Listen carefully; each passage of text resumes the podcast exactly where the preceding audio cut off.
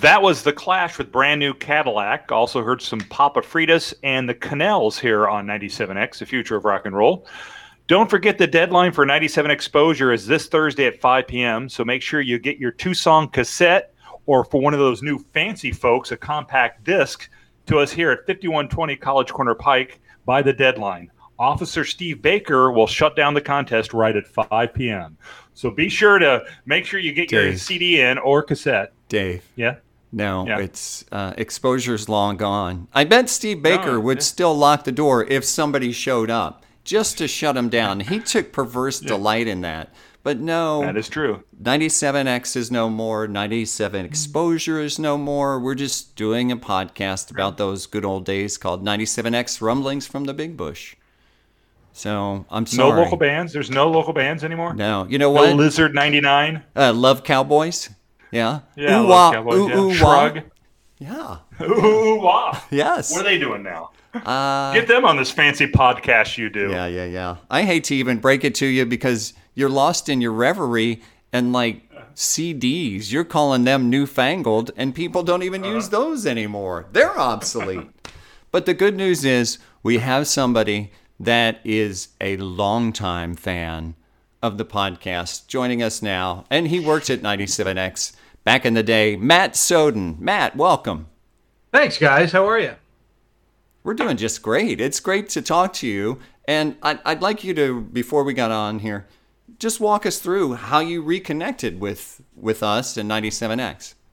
Um, I I had been looking online, you know, just typing into browser, you know, ninety-seven X, doing searches, things like that. And playlists would show up and, and uh, or news articles from like, you know, uh, what was it called? Uh, the City Paper and... Uh, But I could. I was always wondered what happened with the, you know, the people who worked there, and um, and then somehow your podcast came up in a in a search, and I thought, oh, cool, I'll I'll go see what this podcast is about, and then I started seeing all of these names of people that I remember working with, so I started listening to the podcast, and I think I uh, I think I emailed you, Damien, and said, oh yeah, I'm I'm listening to this, this is great, and then I think you pointed me over to the Facebook group. And uh, I joined that and uh, and ended up, you know, reconnecting with a bunch of people from, you know, ages ago. Um, and I've just had a ball uh, listening to the podcast and and hearing coming over my car stereo voices that used to come over the stereo all the time. So it, it's it's been great. It's it's been a lot of fun listening to the podcast and catching up with people who, who worked at the station. Well, tell us about your journey to Oxford and then to the station. Um, well, so I moved to Oxford in the summer of nineteen ninety. Um, the, the gal that I was dating at the time, she got into grad school at Miami. And so it was, uh, amazingly enough, it was Memorial Day weekend and pulled the U-Haul into town and, and uh, As as you did back in the day, turned on the local radio station. Hey, let's see what it sounds like. The local radio sounds like, and you know, I'm tuning around and and uh, came across this station ninety-seven X, and it happened to be the Modern Rock five hundred. And I'm listening to it. And I'm like, oh my God, this is the this is my music. This these are my people. And uh, so you know, hauling you know stuff into the apartment off the U-Haul, have the music on, listening to it. Got done unloading the truck, drove it to the U-Haul place, still listening to the station, had to stay up to hear the very end of it. Um, it was that compelling. Um, and, uh, you know, and that that's how I became a listener was, you know, I was indoctrinated, you know, thirty years ago this year on, on uh, listening to the Modern Rock five hundred. Wow. And then you went from listener to person who worked at the station. How did yeah. that happen? it's it's it's dumb luck. It's just dumb luck. I you know, um, my mom used to say, "Oh, if you don't ask, you'll never know," right? Like, oh well, you know, th- there's this girl I'd like to date. And, well, if you don't ask her out, you're never gonna know, right? So I was like, "Oh, the station's awesome. I, let's. I wonder if I could get a job there." And so having that, you know, in the back of my head, I drove. You know, I tracked down College Corner Pike and everything else and drove over there one afternoon because I didn't have a job. Um, drove over there and uh, I met, I think, uh, Phil Manning and Steve, and I think I think uh, you, Dave. And somebody said, all right, well, here. And they ripped some A P copy and handed it to me and sent me into a production studio and said, all right, read this. And I did. And they said, okay, fine. We'll call you. And uh, I ended up doing just some, um, you know, picking up overnight or weekend shifts here or there. I, I worked in college radio. I worked, I was the, I, I was a D J all through college and the, and the program director at my college radio station. So I'd had some experience. It wasn't just like, I'm going to go become an astrophysicist, having never done anything. Um, mm-hmm. So I had some experience, and I got put on some weekend shifts, and then that led to doing the overnights, which uh, full time, which I, I think is a rite of passage. Yes. And then eventually, um, I, I got moved to the six to midnight shift. Now, now overnights. Do you remember the uh, the the crown glory of the overnights? Taking out the trash. I. I got there. I had to take the trash out one time, and I was like, okay, fine. This one day, and I had the key in my hand, the trash bag slung over my shoulder, and some jerk had super glued the lock. Ugh. And filled the lock full of super glue. But yes, I remember taking out the trash. I remember having to like record the A P news stories on the big reel to reel in the studio. Yeah. So uh, Julie and Bake had it ready to go. Mm-hmm. Um, pulling A P stories and putting them on the news desk. Yeah. Yeah. All, all the joys of the overnight shift and all sorts of strange people up at all hours of the night. Dave, I'm sure you remember that guy. I think his name was John, and he called from California. John Sewer. Worked, John Sewer. He, wor- he, he worked, worked for the, the waste treatment plant. At the water plant or yes. something like that. And uh, this guy would call up. All like every night, I'm like, what are you doing up? It's like three a.m. I have a John Sewer story because he goes, well, where do you live? So, and he, he, he wouldn't stop. So I made up an address, and he called me and goes, I drove by that address. You don't live there. No kidding. Yeah. Yeah. Yeah. Wow. There was there was all sorts of strange things would happen on the overnight shifts. Um, one time, this girl showed up with a freshly cooked pan of chicken tetrazzini. Just knocked on the door to the party patio. And I'm, you know, middle of the night, I opened the door, and she's like, "Here, I thought you might like this." I was like, "Uh, you know, like." You remember like being warned as a kid, like don't take an apple when you're yeah. trick or treating. Mm-hmm. I'm like, I don't think I'm gonna eat this. Oh, uh, that's tetrazzini would put you right to sleep anyhow. Like it's bad enough trying to stay up until six in the morning. You have some of that carb loading, and you're like oh, dozing off. Yeah, but I was like twenty-two. There, you know, carbs, whatever, didn't matter. And you were uh, making, you said, such good bank at that time. Oh my gosh, yeah, yeah. I was. I remember when I got offered the full-time job, I was making eight hundred dollars a month before taxes with no benefits. And I was like, all right, but I guess I got C Ds and concert tickets. Um, exactly. Which, you know, and when you're twenty-two, twenty-three years old, you're basically bulletproof anyway. So, you know, it it, it didn't really matter. And it was an, an amazing experience, you know. Yeah. So it didn't really, that wasn't an issue. Yeah. How Everyone long... we talk to says the same story. You know, at the end of the day, uh, when you're done, it was an amazing experience. You learned a lot, and, and, and it was for the love of music and, and great people. Yeah. yeah, yeah, absolutely, absolutely. Yeah, we would have I... done it for free just to be able to play that music, go to those shows, get those C Ds, and hang out with the cool people that work there and that listen to the yeah. station. Absolutely. No, I, I, I have great, great memories of, of the, the folks working there. And and that's one of the reasons why listening to your podcast has been so great, was just hearing what have all these people from, you know, thirty years ago been up to, and, and where did they end up? Now, when you moved to Oxford, did you call in and win a contest before you started working there?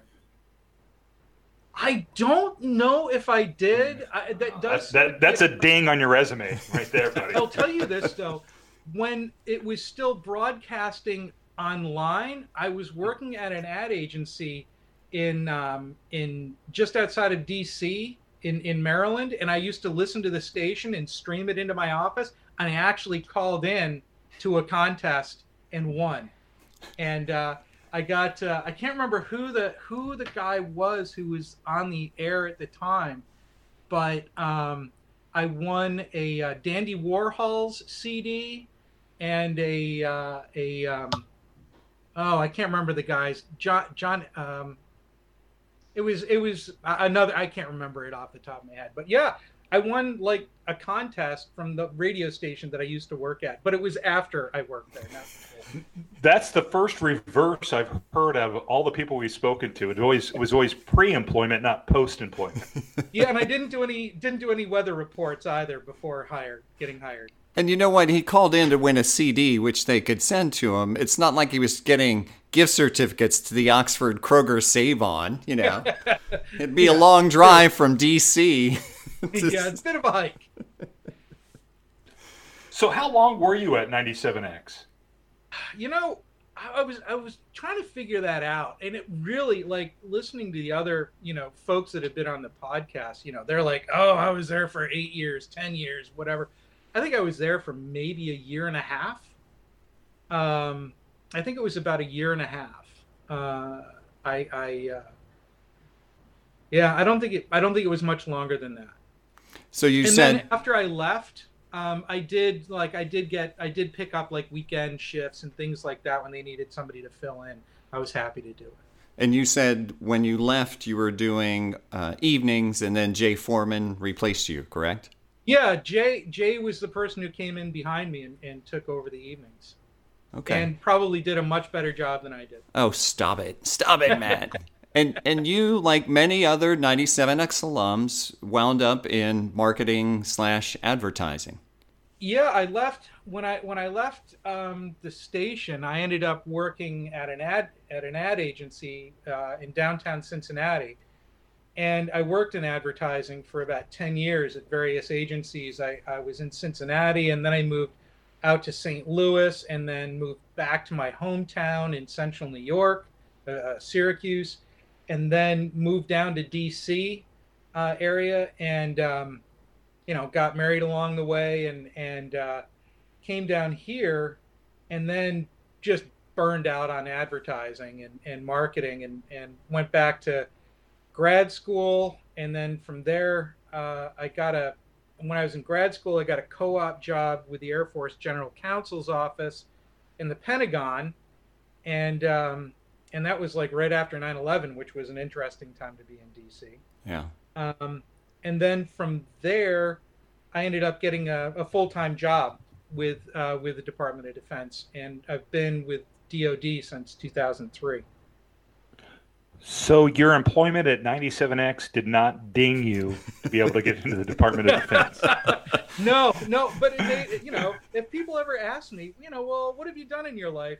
I could tell them, well, I, I used to be a D J, and uh, and so uh, that that made for interesting conversations. But it was never a uh, a disqualifier on any sort of background investigations. I feel like if they'd done a little bit more due diligence, it would have kept you out of the Department of Defense.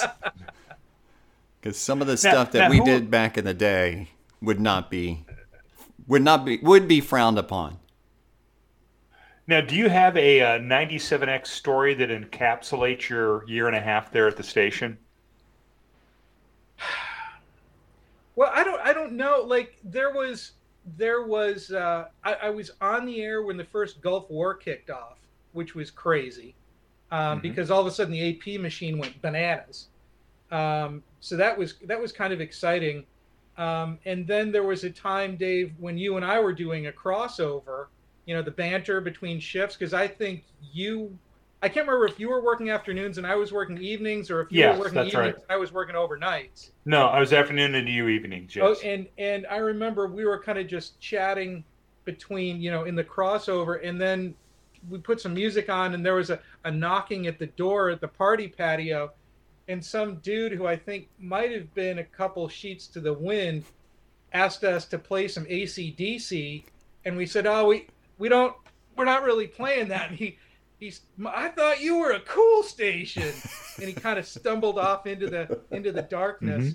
Mm-hmm. Um, But I wouldn't say there was any, like, one thing that encapsulated my experience. I, I remember I went to a Skinny Puppy concert with Mike Taylor. Monday is April Fool's Day, and ninety-seven X is having a We Can't Fool You Day. You see, for three hundred sixty-four days a year, we play jokes on Matt, like soaping his car windows and giving him big old wedgies. Matt, he's so gullible.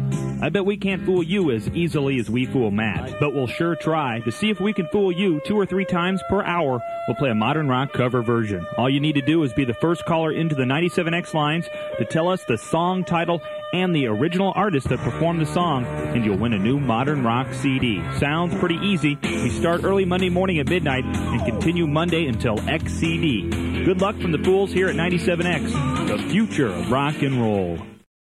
And and you mentioned some of the, like, Skinny Puppy, a couple other shows, Pixies, Bob Mould, things like that. Like, that was the joy of it. And when you talk about the promos we did, we pretty much had creative license to do whatever. You know, the six-pack is ocean songs. You could go in the production studio and just go yeah. nuts. Yeah, yeah. I, I, re, I remember I remember working with um, Billy D on doing various um, promos. And remember Polly B? Yes, Polly B. Once, I forgot about Polly B. I remember going into the production studio with those two maniacs and, and having all sorts of fun. And then at some point we started doing, like, the green P S As, and I made the mistake of letting somebody know that I could do a pretty good imitation of Kermit the Frog. So my Kermit the Frog got incorporated in those things, but we couldn't say it was Kermit the Frog because of, like, copyright infringement and all of that business. And, uh, you know, as good as as good as um, Doug's attorneys are, I don't know if they could uh, get us out from under Jim Henson. No. Mm-mm. And P B S. Hey, hey ho. Is all you need hey to ho. Say. And then you're good. So I had to refer to myself as your little green amigo instead of Kermit the Frog. Oh my! That's like when you do a, yeah. like a film, and, and in a foreign country, it has a different title that makes no yeah, sense. Yeah, your little, little green, green amigo. Yeah, yeah. Uh, but yeah, I remember, remember, uh, you know, cutting ads, and like even even when it was like a paid advertiser. I remember, Dave, you'd come and be like, "All right, uh, we got to do an ad for, you know, whoever, write an ad about groceries." And it's like, all right. And I remember, like, taking a, a pad of paper and sitting out on the deck or at, at the picnic table out in front and yeah. going, all right, I got to come up with something here. Yep. And, uh, but it was, it was an awful lot of fun. I remember, you know, just the, everybody wasn't wound so tight about stuff. Yeah. So you could go and you could have fun in the production studio. You could have fun on the air. You know, there were great listeners. People would call in. You could chat with them. And if you were doing the overnight, you know, you'd get some strange calls. But, it, you know, it was entertaining. And and the listeners were great. Um, so it was, I, I, it was it was just a terrific, terrific experience. Yeah, Doug and Linda really set up an environment where you could be creative. You could screw up a little bit and, and learn from it. And everybody had fun. So, Matt, it has been great catching up with you, and we're glad that you reconnected to the ninety-seven X mm-hmm. family through the podcast, which is available on Podbean, Spotify, and iTunes, and any other place you can get uh, podcasts. And you mentioned uh, the Facebook pages, so there's one for ninety-seven X alums, but there's also Woxie Forever is a Facebook group for fans of the station. Awesome. Mm-hmm. Well, it was it's it's great reconnecting with everybody and, and seeing you guys and talking with you and and uh, keep keep the podcast going because I listen to it every new episode that comes out. ninety-seven X. The anyone anyone the, the future of rock and roll.